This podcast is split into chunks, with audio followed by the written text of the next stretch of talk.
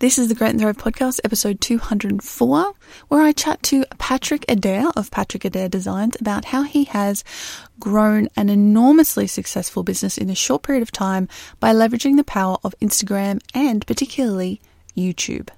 Do you want to grow a thriving, profitable handmade business? My name's Jess Van Den, and I'm here to help you do just that.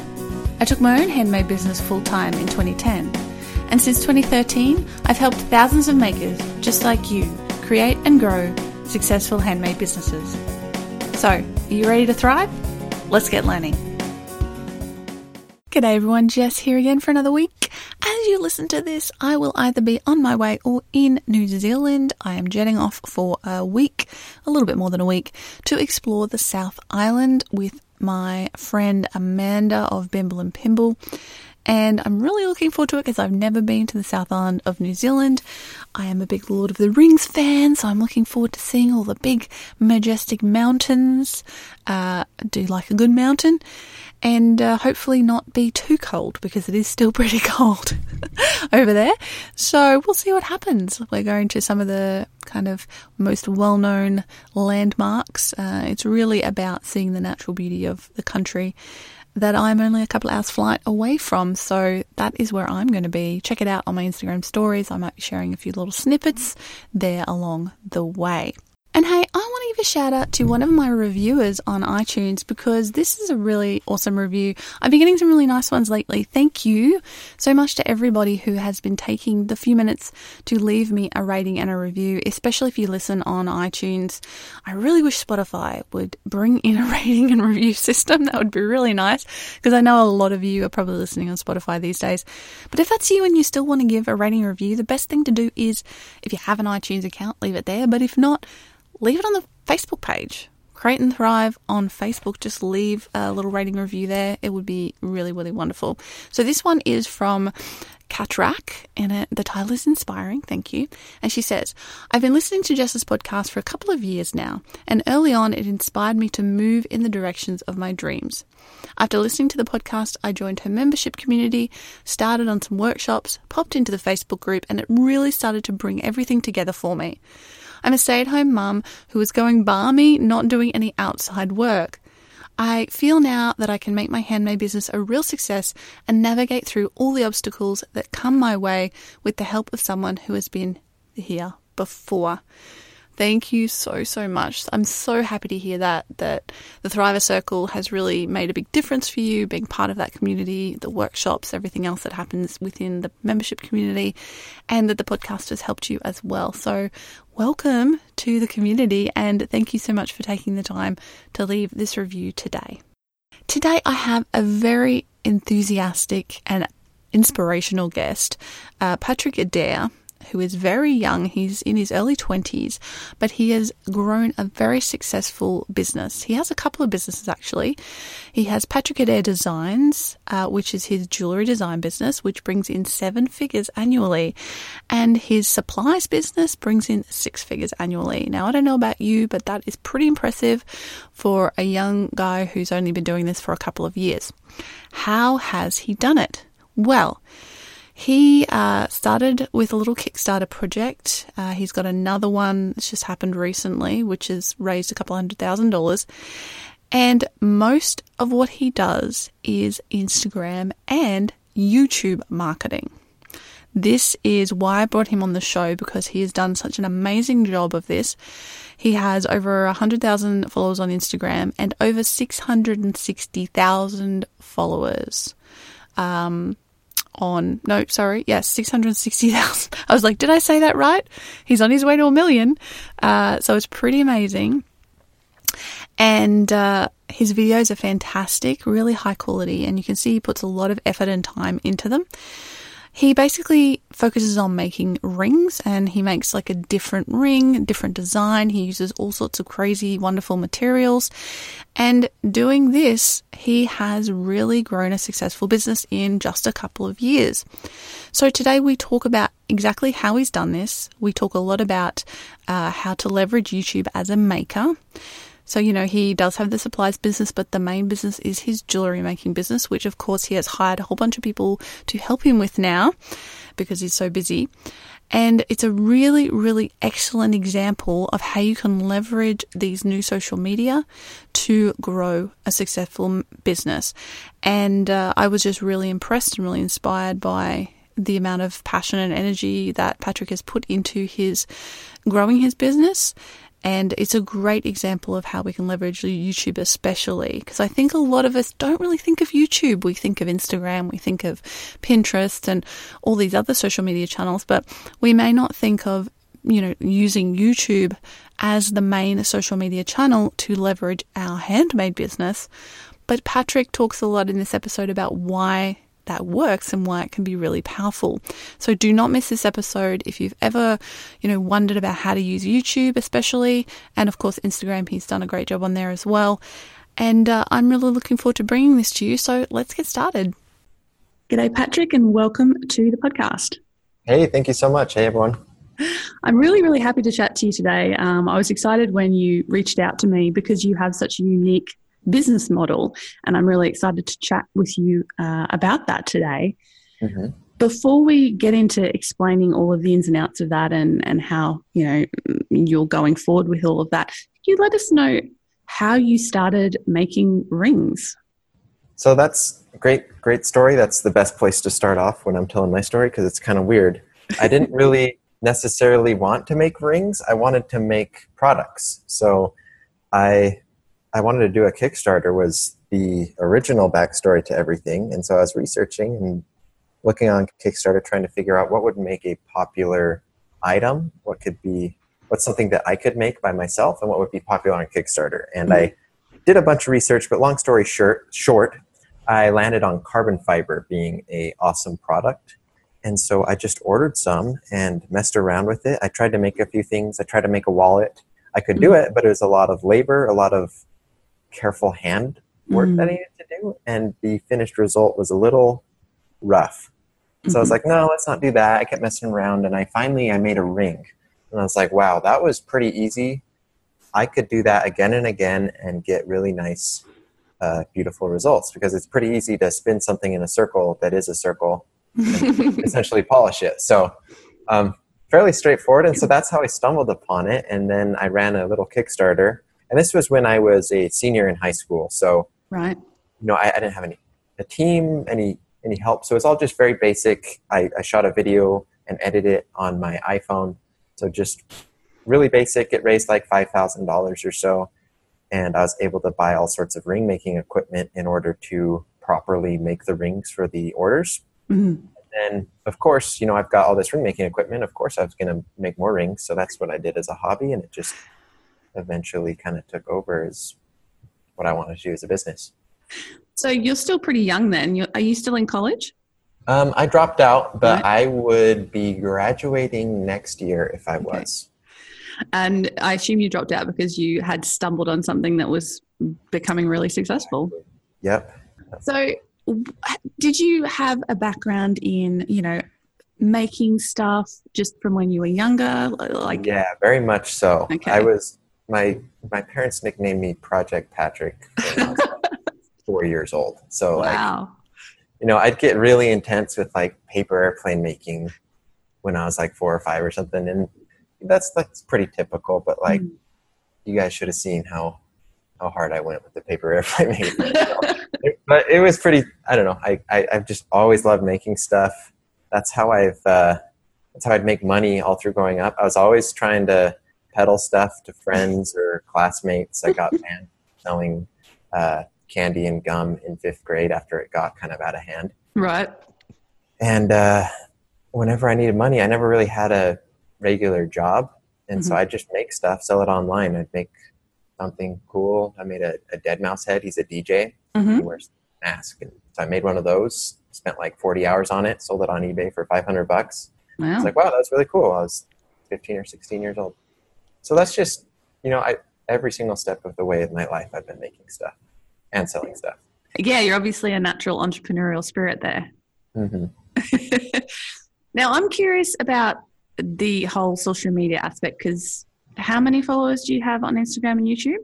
Um, Instagram, we're just over 100,000, I think like 120,000, give or take. And then Mhm. YouTube, I think like 640,000, maybe 650 by the time this goes out. Yeah, and you've built, you've kind of built all that up since you started this a couple of years ago, correct? Yeah, I think uh, I started YouTube in 2016. Mm. Instagram, I believe I started in 2015. And if you're listening to this in the future, we're recording this in uh, July 2019. So that's a pretty, pr- pretty impressive uh, number in a relatively short period of time. yeah. Did you have any experience with, like, obviously your generation, you guys are digital natives. Did you have a lot of experience with social media before that? Had you kind of built up other YouTube channels or other Instagram accounts? Yeah, for sure. I, Mhm. uh, you know, I was raised on YouTube. We didn't Mhm. have cable, Right. Netflix, anything like that. I was all about YouTube. I watched YouTube, and so I just had a really kind of not not unique. There's all sorts of people who watch all sorts of YouTube, but I just Mhm. had a very very thorough kind of understanding of YouTube, and so of course I, you know, I started trying to do a tech channel when I was in middle school, and it was like minorly successful. You know, I probably made like six hundred dollars total over the lifetime of it, and that Mhm. was fantastic. And you know, it, it slowly died off, and I abandoned it for other stuff because I'm super good at that. Um, and like anything from like Minecraft videos or anything like that. You know, like I've been I've been trying it and at it for uh, I don't know, just a lot of years. Yeah. YouTube specifically, I'd say the most. Okay, cool.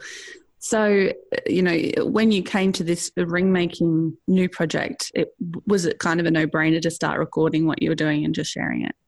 I think so. That's you know, it, it wasn't for like I think a year until I actually started doing it, and it's mostly just because I and and with YouTube, YouTube's tricky because if you just start a YouTube channel one day and you don't have a way of promoting it, if you don't have a big Instagram, for example, Mhm. then it's really hard to kind of break past that first initial just ceiling that you're stuck with. Your videos will get like zero to 50 views Mm, typically, and, and you really need to be in the thousands before YouTube has enough data in order to know whether your video is worthy of promoting or not. right.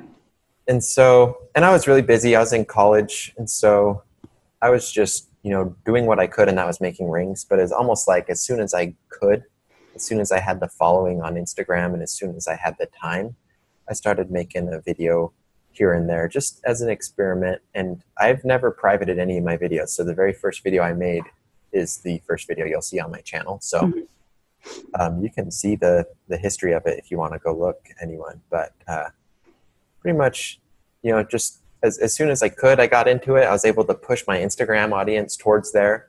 They obviously really like the videos. There's a lot more in depth from what they're used to seeing on my Instagram. Mm, And so they really liked it. I focused on making them better, and then I just slowly started seeing this growth that extended beyond what I was pushing towards YouTube through Instagram. So that was that was great. I, I think Instagram kind of gave me the kickstart I needed to Mhm. get YouTube's attention in order to get them to recommend my videos.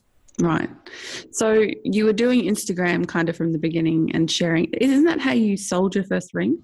By Instagram? Yeah. So yeah, that's what I well Kickstarter if you count that. That was of that was. Yeah. very first start. But then, yeah, I transitioned over to Instagram, and I found a little community there of a lot of different ring makers. And you know, I'd, I'd made my page. I'd post what I was doing. I'd hashtag ring carbon fiber ring or whatever, and slowly build up a following.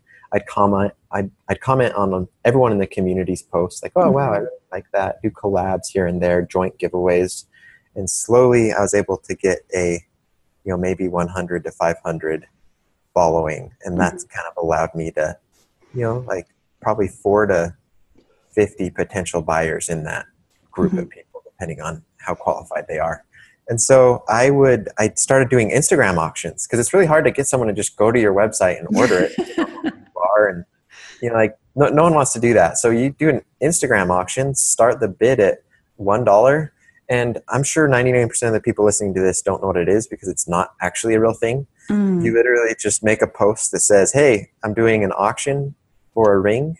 You could have the ring already designed or made, and so you can say, "This is a carbon fiber ring in size seven." That's going to eliminate probably 95% of the potential buyers if it's already Mm. sized. So you don't usually want to do that. So I'd say I'll make you a custom ring out of whatever you want in whatever size you want. Starting bid is at $1 with free shipping. Go for it. And I'm guaranteed to sell a ring at that point. Mhm. You know, if I started at $0, I'm guaranteed to sell it because someone will say, yeah, $0. And so that's a great way. I, I really, really highly endorse using that method to kind of get going. If you're, especially for like artistic people, if it's more Mm. of a, you know, like it doesn't cost you anything to paint a picture, it's just time. And Mm. it's not that difficult to send it in the mail. And so, you know, you can afford to sell it for six bucks. And uh, that gets the ball rolling on stuff. That's what's the most important part about it. It's not about the money at first. And so, I was able to sell rings. You know, I I think they started selling for like thirty to seventy dollars, depending on what ring it was, how long I spent. You know, I'd spend twelve to fifteen hours on a seventy dollar ring, so that's I think less than minimum wage if Mm. you include my material costs. So it's just a way to get the ball rolling. I know so many people, and this is what I ran into. You make a website, you put a ring on there for three hundred bucks. You'll go in a full year before someone just randomly decides, like, yeah, I'm going to place an order. So you just really got to do whatever you can to get people ordering. Once once people start ordering, you get to see what they like, Mm. and it kind of builds the hype. Everyone sees it's that you know no one wants to buy something that no one's ever bought. That's why you know, having a lot of Amazon reviews is really good. Just you know everyone else kind of assures you that like yeah this is a good product. So Absolutely. That's a really Yeah. interesting strategy, actually. yeah yeah I Um, think it really helpful and unique. Yeah, and it obviously paid off for you um, because you have gotten to this point now. So let's fast forward forward to now. What Mhm. state is your business in at the moment, um, time wise, financially, staff wise, all that sort of stuff? Yeah, so we've uh, size wise, physically, like the space that we take up, we've I think upgraded in size like four times in the last two years, and we're about to do it again next week. So Wow. We keep outgrowing spaces, starting a little teeny garage, move to a small garage, move to a big garage, move to a shop. Now we're about to move to a massive shop. Not massive, relatively, like a 3,000 square foot place. Um, so that's uh, physically, that's been how we've been growing. Um, employees wise, we've got probably six to eight, maybe 10 makers, depending on if you count independent contractors and things like that. hmm Probably like six or so people in the office. I have an assistant and um, just other people like video editors, lots of different contractors, stuff for like search engine optimization, advertise, Facebook advertise help. So, hmm you know, depending on what you count, 15 to 25 employees. And we bring in, now we've split to two companies. We've got our ring website where people can buy rings, and we've got our supplies website where they can buy supplies for it. hmm And then we've also started an agency actually where we will help people do similar stuff. So, like, we just ran a Kickstarter campaign. We can do that for somebody else, or we can make them YouTube videos. We can uh, get them success on Pinterest, anything like that. And so, between all three of them, you know, the, the the agency's brand new. We've just got a few clients there, so that's not too much income wise. Our supplies company does uh, easily six figures a year, and then our designs company does seven. And, Fantastic. uh, hopefully, eight figures in 2020. That's kind of the goal. Wow. So, at what stage did you go from making rings, you know, by yourself hmm to going, oh, this is a real business. I'm going to expand. Like, I want to do that. I would say, and let me pull up calendar here. I moved out of my parents' basement and garage in, uh, let's see, I think May of 2017. Am I getting my years right? Yeah, 2017. Um, so uh, that was when I I that was my only income was the ring business at that point, and so that's when I was like, okay, I can make enough money to pay rent and eat ramen noodles and live. So like, I can at least move out at this point. So that was kind of the. It started to become a little bit legitimate at that point. I took my first big step off the cliff. I don't know, my hmm we call it. So that was, uh, I think, did I say May? Yep. You know, like April, May 2017. Um, and then just quickly after that, I was able to. And what was happening was I would post to YouTube consistently, and I'd get a lot of views, and I'd get a lot of orders. And so Mhm. I'd be so busy making orders that I'd stop posting to YouTube, so all my YouTube views would go down, and then Mhm. I'd, orders would slow down. So it was this really cyclical thing where uh, I could tell that I obviously needed some help. And so right after I had moved out, I uh, started bringing on board some help. Got help with some business side of stuff, people to reply to emails, um, work on the website, Photoshop, video editing, stuff like that. That was super helpful, as well as the ring making uh, side of things. We've hired our first ring maker, I think, in uh, April or June, or May to June of 2017 Mhm. and so that was that was big. We did a YouTube collab with a big YouTube channel at that point. It brought in a surge of like twelve thousand dollars in orders in a matter of Mhm. like a week, which is probably more than I had grossed as a company previous to that. So wow. huge, huge uh, turning point right there. Um, and so yeah, I was able to hire the first helping hands, and that's so important when you can you can get a business to the point where it's making enough money to hire someone. Mm. I would very much recommend that if you're really crunched for time like I was. So I was, you know, it's it's very obvious to see. You can see a gap in my postings on YouTube videos because I was making orders. I'd spend three weeks straight doing nothing but making ring orders. I'd ignore emails for people asking for custom rings. For you know, it'd be like a month and a half later, I'd get back to him like, "Hey, sorry," you know, like. So those those are some red flags of like, okay, Yes. you're making enough money, hire some help. Like for goodness sake, you know, I probably missed out on half of those custom orders because no one wants to Mm. buy a ring from someone who takes more than a month to reply to your email. For sure. Yeah. So it was basically necessity. Yeah, and Yeah. I and it's really hard at that point because it takes so much time to train a new person. Oh yeah. And I spend half my time training someone how to make rings, and they wouldn't even make rings good enough to ship for a month. So that's such a, you know, just putting in 60 to 80 hours a week to do that. And it was so worth it. And so I, if I had any advice to someone, I'd say do that because it's worth it. You just got to power through it because it's very, very, very helpful for the next time. And it's always easier hiring the next person because the person mm-hmm. you train can probably do half of the training work for you. So Yeah. Yeah, now we're at the point where I don't even I don't even have to talk to someone who we hire and they can start making rings. Everyone else at the company is in charge of that. Fantastic. So Yeah. did you hire people who were trained jewelers or No. Okay. So a big thing about my jewelry, it's non-traditional. So Mm. people are like, "Oh wow, you should start doing like engagement rings." I'm like, "No, that takes a lot of skill, a Mm. lot of training, a lot of equipment, and there's a, an incredible amount of competition. People who are better than me, and so Mm. like I'll stick to my more simple stuff. And so that's kind of been to my advantage. The fact that I don't know how to do the traditional type stuff, and I'm getting into it a little bit, but still not an expert by any means. Mm. So rather than hiring someone who's good at jewelry that would be expensive, it's to my advantage to just hire someone random because no one in the world knows how to make weird rings made out of meteorite. A, a few people, but like no one in my area and no one that I know how to get a hold of, and no one mm-hmm. that I know will work for cheap enough. Mm-hmm. So you brought them on board and trained them up in your techniques. Yes. And it- what's great is I've got YouTube video tutorials on how to. We use those as training videos a lot. That's fantastic. I love it. Yeah. Just been creating your own training videos without without thinking about You'll it. perhaps. see if you ever watch a video of mine and are a little suspicious of like, why is this one so informative? And it's like, because I don't want to have to explain to my employees how to do a certain step.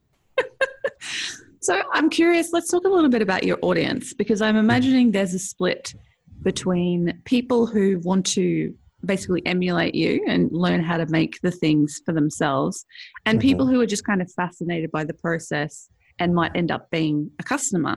Yeah. kind of thought about or, or, or sort of discovered those different audiences?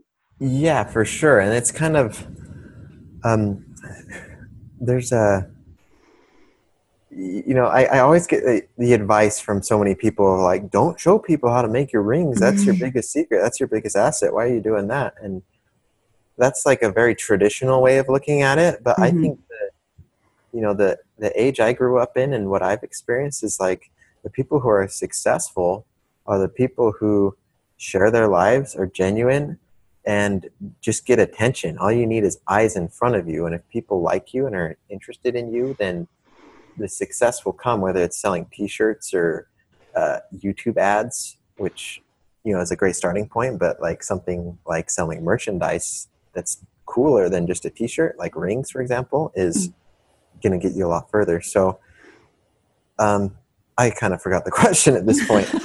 Your different audiences. Yeah. Oh, yeah, yeah, yeah. So, so uh, there's kind of a point that, and uh, Mike from Stone Coat Countertops, he had a. If, if you don't know who he is, you can look him up. But uh, he sells uh, resins to do countertops that you can coat in a resin. And Mhm. before that, he used to do it for people. So that was his business. He'd go around to houses and do their countertops for them. So people are like, "Why are you doing that?" And he's like, and he's what he's found, and what I very much agree with is like, there's people who are going to do stuff and they're going to make stuff, and they're never going to buy something. And that's kind Mhm. of like how I am. I see something, I see a really cool product, like, oh, that's really cool. I could probably make that myself, or I don't care, I don't need it. And so there's that kind of group of people, and then there's the people who um, are never going to do it. You, you get on Facebook and you watch your five minute craft videos over and over and over, and they're really interesting and cool, but you're never going to do one of those. And so, you know, people are, just want to buy your rings. They don't want to have to do it themselves. And so Mm. there's two different groups of people, and you're not going to, by showing people how to make it, you're not going to have people not buy your ring and make their own instead. And, and it happens a little bit, I'm sure. But for the most part, I'm not missing out on customers there. And then there's the people who are interested in the making, and that's why we made the Patrick Adair Supplies Company so that we could sell people the products that they need to make the rings. So we're trying to take advantage of both groups, and we're also aware Mhm. that it doesn't really matter to divulge your secrets, in my opinion, and in my market. Of course, it changes for everything, but I don't know. I like to share a lot, and I like to pander to every type of audience. So that's why we have the two different companies. hmm And what do you say to those who say, well, there might be another maker who comes along and copies you and sets up a business selling similar rings? Yeah, and you know, like that's happened. There's probably, you know, I was the first person in the world to make a glowstone ring, because like I, I named it or whatever, you know. So like that's the, if you see something called a glowstone ring, it's a ring patterned after my ring, and I came up with the name and everything. So of course it is. But that's, uh, you know, there's an argument to be had about, and it depends on the market you're in. But my market, where it's so artistic,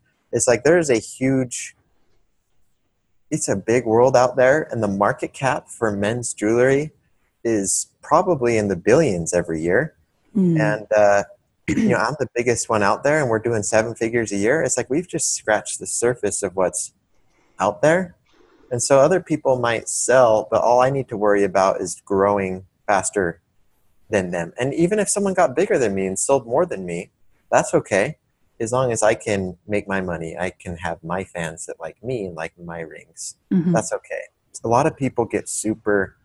I've seen this in my community because there's a lot of people who were very much bigger than me when I started out, Mm. who kind of don't really like me anymore because I'm bigger than them sell more rings. And it's just kind of annoying because it's like I know I haven't affected your sales because all these people that I've found, all these customers, have been people who didn't even know that this was a thing. You know, they just stumbled mm-hmm. up, upon it on YouTube one day. So I, I don't know. I don't know. I just think if you're a if you're a company that's doing less than 10 to 50 million a year in revenue and you're in a semi large market, then I don't think there's really you know competition's not going to affect you too much, especially in the short term. Mm. 10 to 15 year range. And you know it could be bad. You know like i'm sure there's there's downsides to it. But in general it's like well all i'm going to worry about is making my company as big as i can. And other people can compete. That's fine as long as i can still figure it out. And i can change. I can make different types of rings. Mm. i still have my audience. And you know they have to change and catch up to that. So i have the advantage of being the kind of the big guy and i can dictate where the market goes a little bit. Mhm. Yeah, I think that's a really wise perspective, personally, um, and I think it's incredibly also clever that you are taking advantage of both of those markets uh, who are coming to you, uh, having the supplies and the uh, actual rings as well. Yeah. Let's talk a little bit about the creative side of that because it's quite fascinating. You, mm-hmm. what are some of the materials you've made rings out of? Let's see. Gosh, um, meteorite. That's always one that people are just like, wow, that's amazing. It's like meteorite, dinosaur bone, mammoth tooth, just really interesting, cool, exotic materials. And then we do a lot of things like uh, composite materials where we mix like a glow powder with like amethyst gemstones and inlay it into a ring to make that's what I call my glowstone mm-hmm. material. And so uh, interesting looking stuff like the glow stuff, and then just interesting stuff in general, whether it's dinosaur bone or uh, petrified wood or bogwood that's been uh, underneath a swamp for 5,000 years. So it preserved from bacteria, but it turns completely black. So just literally anything in the world. If you look up my YouTube channel, that's kind of what I specialize in is mm. rings out of stuff that nobody has any business making rings, like superconductor. That's so cool. And particle accelerators, and it's like there's very there's nothing to do with rings, but you can make a ring out of it. So uh-huh. we're gonna do it, and it's cool. People like it. So, where do you, one, kind of, where do you find those ideas? And two, how do you actually go about sourcing these crazy materials? Um, so, finding them, that's just kind of a mix of a lot of things. When I was first starting out, I was just so interested in all the materials I could use, everything I had to me available to me. And so I just, you know, like get on eBay and look at all sorts of stuff. And you know, you, you just stumble upon the craziest things. You think of something like, oh, I wonder if I could make a ring out of meteorites. You look it up, and I, the, the, first meteorite I bought was like a rock that crumbled, and it's like, Aww. oh, it didn't work. the next one I bought was uh, mostly iron, so it worked just like a metal. And It was a, a pain to work with, but I was able to hack it into a ring shape and finally polish it and make it cool. So um, that's a big way. And then another huge source is the knife community. Yes. And they're kind of very much related on Instagram, and that's how, you know, I that's that's why I was in the knife community. I have nothing to do with knives other than that. But you just see, especially like suppliers, there'll be suppliers that sell all sorts of materials, and that's how I came across superconductor. It was just uh, suppliers that sell superconductor with the purpose of people using it in knife handles. So I have that benefit. There's a lot of a lot of people making knives out there, and they're mm-hmm. always trying to come up with cool, creative new materials to use. And you just have these suppliers out there that are always uh, just peddling, trying to vend just random, cool, exotic materials. So you go to their site and like superconductor, and like meteorite wasn't really available at all, other than you know, like originally I was buying slabs from old museums or something like that. And so I had to figure out a supplier for that, and that's been to our advantage because there wasn't really anyone else doing it. Mm-hmm. Um, so meteorite has been awesome for us because there's not much of a market other than us. But yeah, just just all sorts of you know social media, seeing what other people are doing. Knives have been huge, and then just my natural, you know, like I'm on eBay probably three hours a week for the past 10 years of my life, you know. So I'm just always coming across weird stuff. Anytime I see something like, oh, coral, I could make that into a ring. Let me make a coral ring. Mm-hmm. That's awesome. And I guess is part of it for you just the the challenge of figuring out how to work with a new material? Yeah, I think so. And I think that's part of what makes a YouTube video really entertaining. So what was something I did interesting recently? Oh, petrified wood that's uh, petrified wood is super hard if you didn't know, and so you know, like it's one thing to make a ring out of marble, which is pretty soft, but still a rock, it's still mm-hmm. fragile, and like that's a challenge for sure. But petrified wood, it was crazy. We had to we had to slice off a slab with a water jet, which shoots garnet crystals at uh, sixty thousand psi in a super small streamline and just cut through anything. And so we are the cut off a slab with that. And then I had to, what did I do? I, I had diamond hole saws. So just imagine a a hole saw, but with diamonds on the edge of it, just little tiny ones that kind of they're good because they're really gentle. So it's almost like Mhm. sanding it in a you sand a circle out of it. hmm But if you break through it, you're going to detach the piece, and it's going to fling around on the inside of your uh, hole saw and Right. break up. And so I had to make sure not to cut all the way through it. I had to stop before, and then I had to by hand with a a Dremel diamond attachment. I had to go in and uh, slowly just work it out of the material.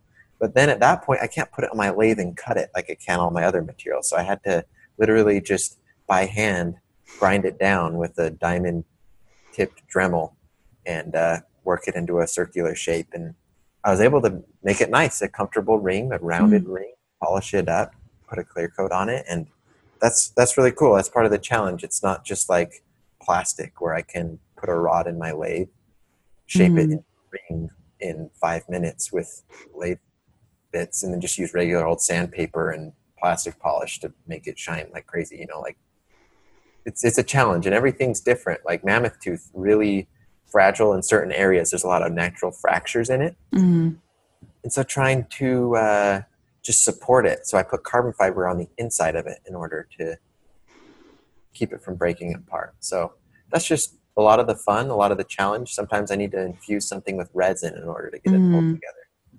So just uh, that's what makes the YouTube videos fun, and that's what makes the job fun.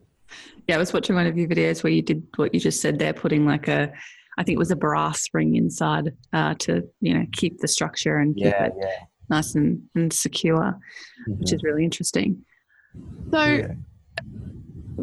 what is next for you? What, like, what do you see your business? Where do you see your business going in the next, say, three or five years? Which I mean, you've only been in business what five years now? Not even that. Yeah, yeah. Not even, yeah. Um, it's kind of, you know, it's tricky. There's things that I want to do that I Mm. try, and it's just like I start neglecting the ring business, and that maybe negatively affects it in some way, or else we just grow not as much. And, it, and, and right now, the what I found to be the most, the best value of my time is to work on the ring business. And so every time I try to work on a side project, it's just like, well, I could have spent instead of spending 20 hours this week on this, I could have spent 20 hours on making an extra YouTube video. Mm. Been a lot more worthwhile. And so all these side projects, there's stuff, you know, like I'm really, really into cars. And so I'd love to make a YouTube channel where I work on cars. I build up a project car, sell it, and then start and start all over again with the new one. Just go through that process and show it with people. And I'd love to do that, but I just don't have the time right now. So, you know, maybe that's something I do. That's completely unrelated. So, kind of a bad answer, but like, it's it's something that I want to do, but I definitely just have to put it off until I've got the Mm. time. And so for now, it's just like let's make YouTube videos. Let's make them better. Let's Mm. do more creative stuff and, and more in-depth stuff. I used to try to release two videos a week, and generally that would entail waking up at you know 8 a.m., going and working and finishing the ring by uh, 6 p.m. to midnight, getting it quickly rough edited, doing a voiceover at like 2 a.m., and then going to bed and having my editor edit it from 2 a.m. to 6 a.m. and then posting it that morning. So just crazy. And uh, what that restricted me to was making a ring within about a 12 hour period, 12 to 15 Mm. hours all in one day. And that's just by by now it's like I've almost done everything I can. I've done all sorts of cool materials. And even if I do another cool material, it's like, well, the process isn't going to be very unique. You know, there's Mm. only so many things you can do. You can infuse it with resin, everything I talked about earlier. There's only so many things you can do. So now it's like, well, let's let's move beyond that. Maybe do something like a knife that adds a lot of uh, possibilities for more interesting stuff. Just new new stuff that I haven't done. And then let's do projects that are, that are a lot more work. So I'll spend five film days working on something, and only get to release a video every one or two weeks. Mhm. Um, but in general, it, it keeps the audience happier because they don't want to just see the same video but different material over and over and over. So, Yeah. just trying to keep stuff fresh is what I'm focused on, and then just good leadership in my company, which I fortunately have great leadership right now. So, just making sure the business side of stuff is running great, which for the most part is not even in my control at this point. not my responsibility, I should say. Not Mhm. necessarily not in my control. Um, So, do you make rings for customers at all anymore, or is that all your stuff? Not really. If Hmm. if there's something really special or custom, you know, it's probably like uh, once every six months I'll work on a custom order about. So mostly for me, it's just for me personally, I just want to make the best YouTube videos that I can is my biggest goal right now. Mhm. And then as a business, you know, start different marketing avenues. You know, Pinterest is what something we started this year, and we've already got it to over seven hundred thousand views a month, which is fantastic. And that was in a Mm. matter of six months. So that's been great. So of, of course we're trying to grow as a business, and that's not really uh, stuff that I do directly, but that's just part of what I manage. And so I Mhm. have our agency now that we we have as its own separate company. So I have them work on the, you know, I say like let's start doing Pinterest. We get advice from. Uh, we, we- get help from a really awesome Pinterest user. I don't know if she wants me to who she is, but she's helped us so much, and so we know like all the Pinterest secrets, and it's like, wow, this is like, it's like we had cheats, you know, like we got Yeah. from zero to seven hundred thousand in six months or something. It's crazy. So that is fantastic. Just just new streams. We're always working on it. I'm having, uh, you, you know, our agency work on. Let's get some uh, Instagram posts line up so that we can do more posts. Because before this, it's just I post whenever I want to. So it's like, Mm. well, I'll post whenever I want to. Plus, let's post a Throwback Thursday every Thursday and a, a Tungsten Tuesday or you know just whatever. Mm. So, trying to start new revenue streams and grow all of our revenue streams is what we're trying to do as a business. But personally, I just try to grow YouTube, I'd say. Mhm. Sorry, it took so long to answer. No, that was really interesting. Um, so you're at this stage, really, what you are is the creative face of the business, and kind of you've got everyone else behind you, beavering away doing the everyday stuff, yeah, and and you're free of that, mostly. yeah. you don't have to, you know, answer the customer emails and all that sort of jazz.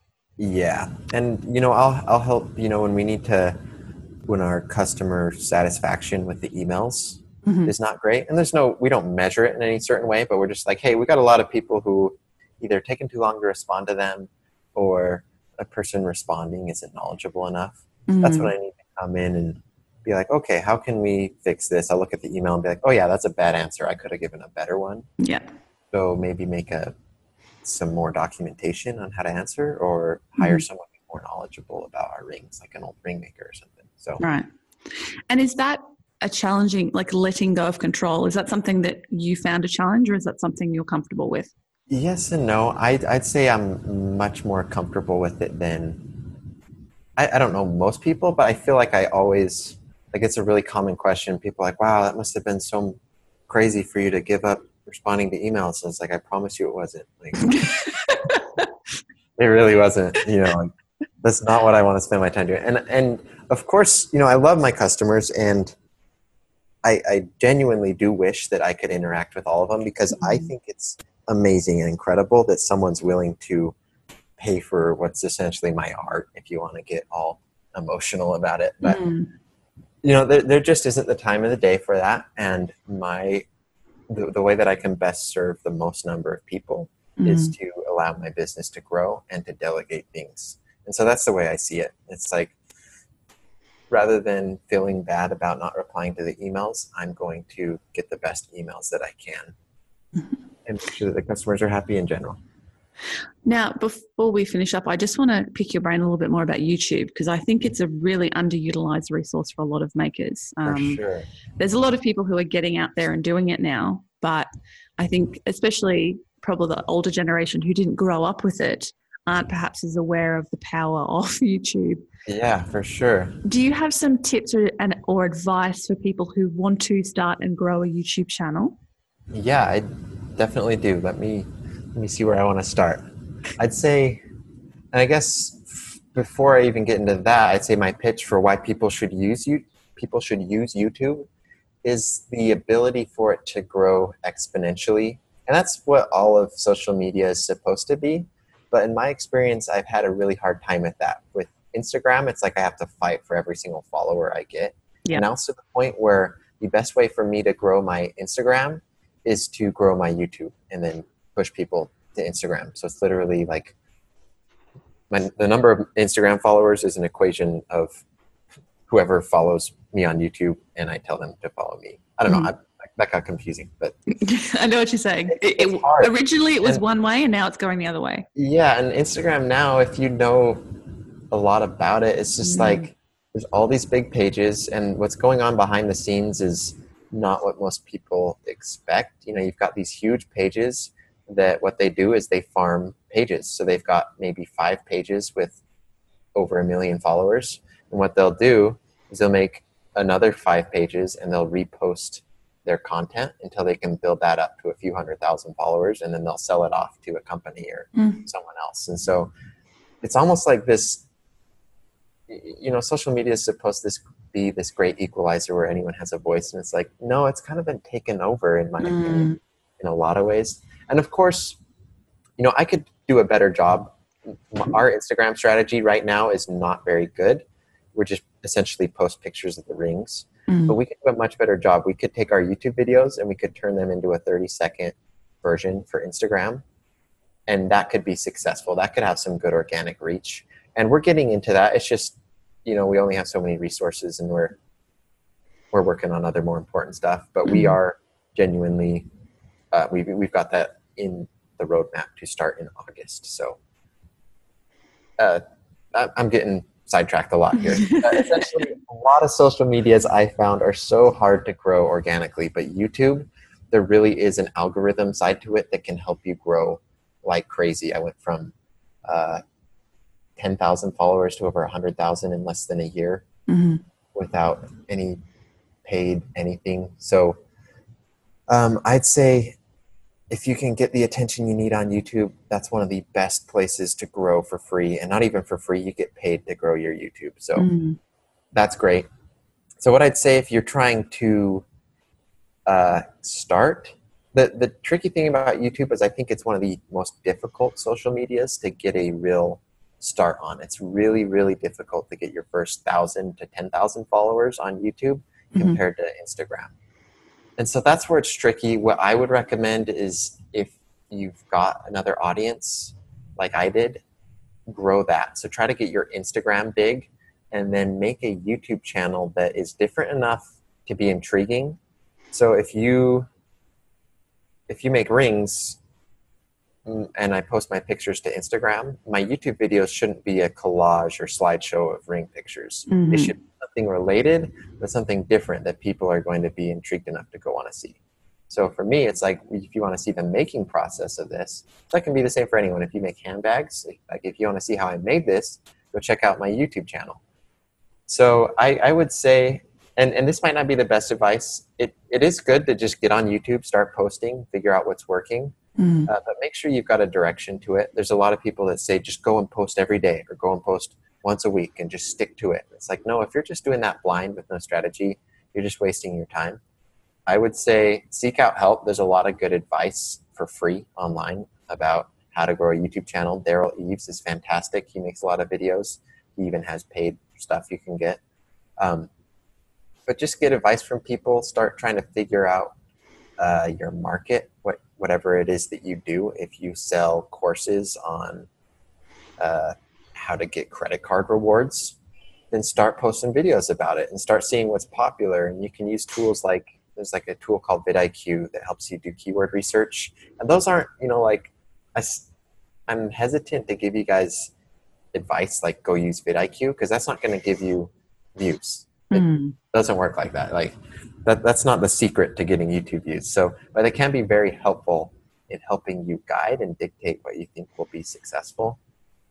Um, but I'd say just keep posting to YouTube. Try to really, really focus on um, getting viewers to the videos because they're not just going to appear out of nowhere. So, whatever that is, whether it's if you make jewelry, something that would have been fantastic for me to do, which I didn't do, which we kind of do now. But if I would have posted in Reddit, Reddit pages about jewelry, mm. I could go post like, hey, I just made this ring out of meteorite. Do you know how popular that could get. I, we've had, and the reason we figured it out was other people would post, like, check out this ring this guy made. We get a hundred thousand hits in 48 hours on Reddit, which would translate into 20,000 YouTube views and $5,000 in website orders. So Mm. we're like, shoot, we got to figure this out. And so we're trying to dabble in it. Reddit is really hard. There's a, ooh, here's, here's some good advice. Uh, and it's a little like not safe for work, a little mature, but Nerd City on YouTube, if you look up their course on how they uh, grew Try Hard Mickey's page, that is seriously the like golden YouTube tutorial that I don't think I've seen anywhere else that is some of the best advice I've ever heard in my entire life Mm. on here's how you can grow a Reddit page or uh, here's how you can grow an Instagram page through Reddit. Here's how you can grow an Instagram page through Facebook groups. Here's how you can do a YouTube channel. I don't know how many they go into depth about, Mm. but they do real stuff. They go see like Facebook groups are fantastic. They you can go and join a group that has twenty thousand uh, members. So essentially, it's and you can post in it. So it's almost like you get ownership of a, an account with twenty thousand followers. Mm. So you can post like, "Hey, I made this ring. Check it out."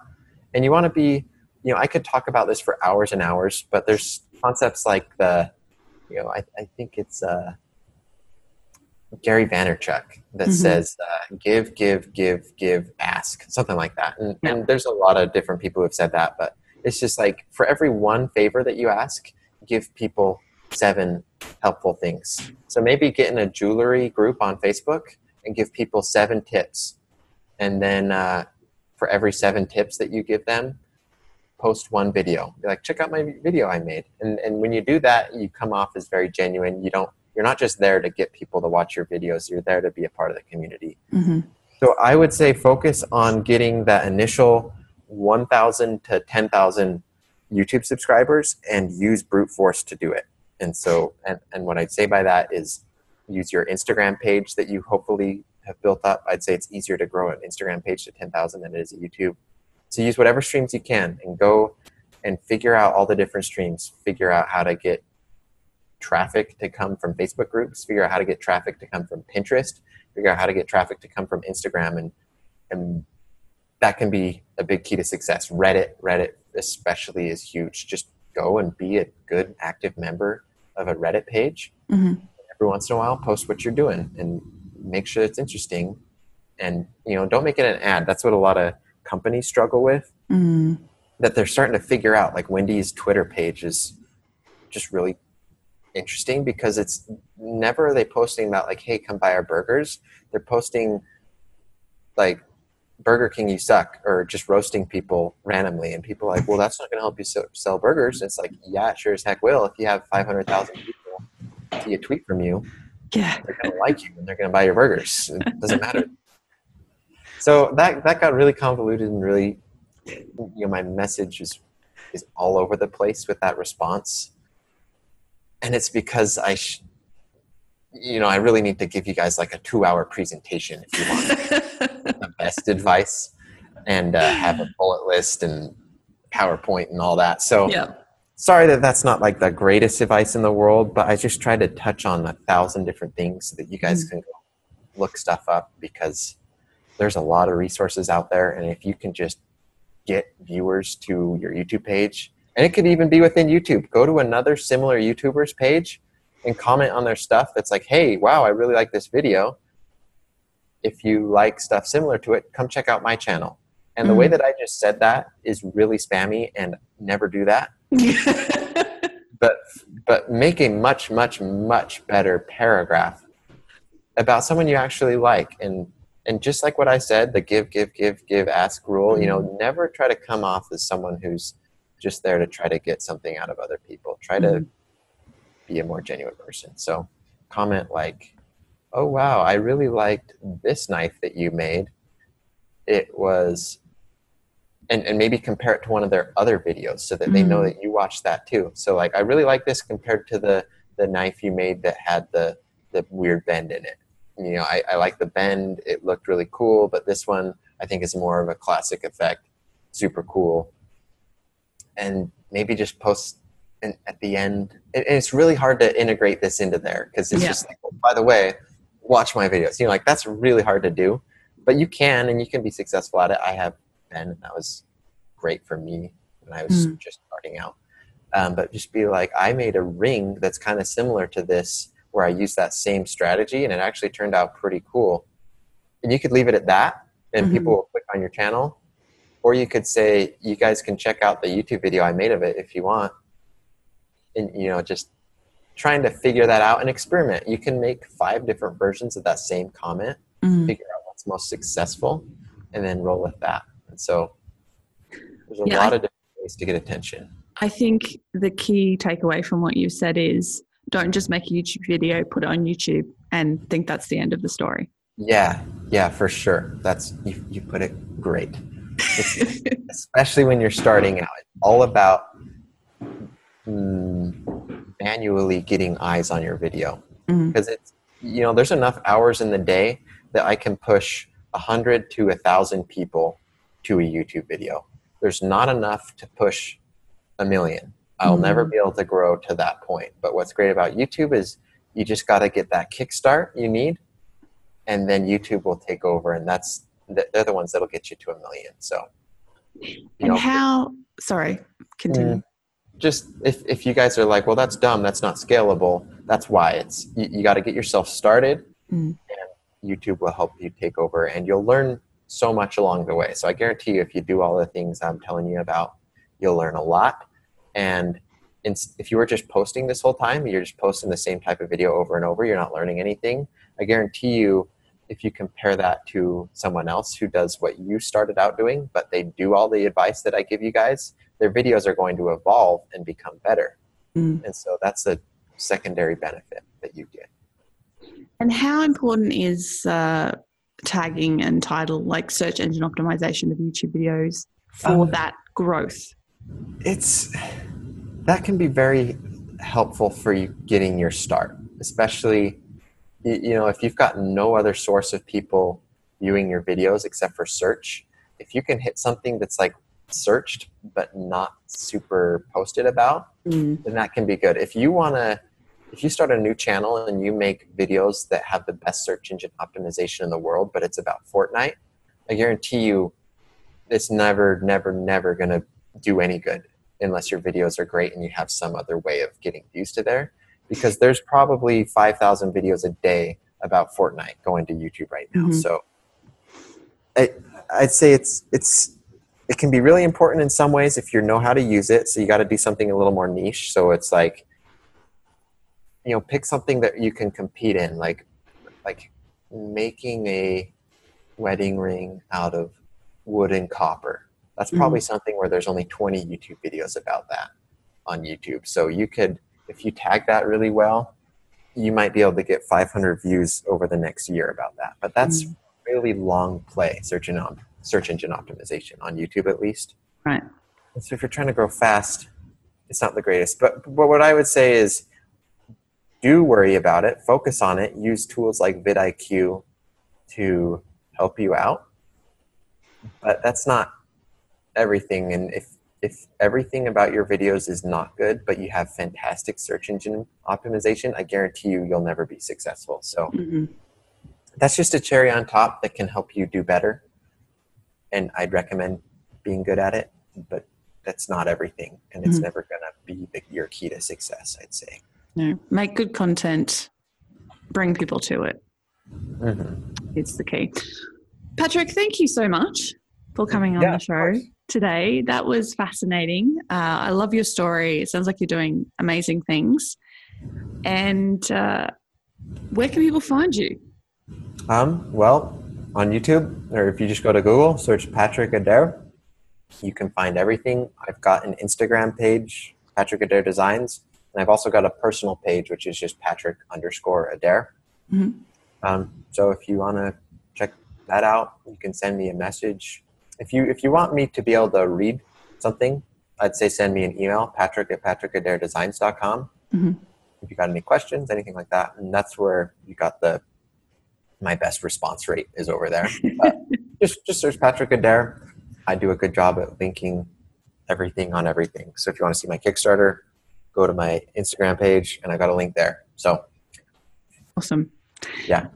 Go check out Patrick's rings. They are fantastic and unique. Um, I, I, particularly loved the one I came across today, which was uh, full of gold and shredded money. That was quite unique. Oh yeah, that's a fun one.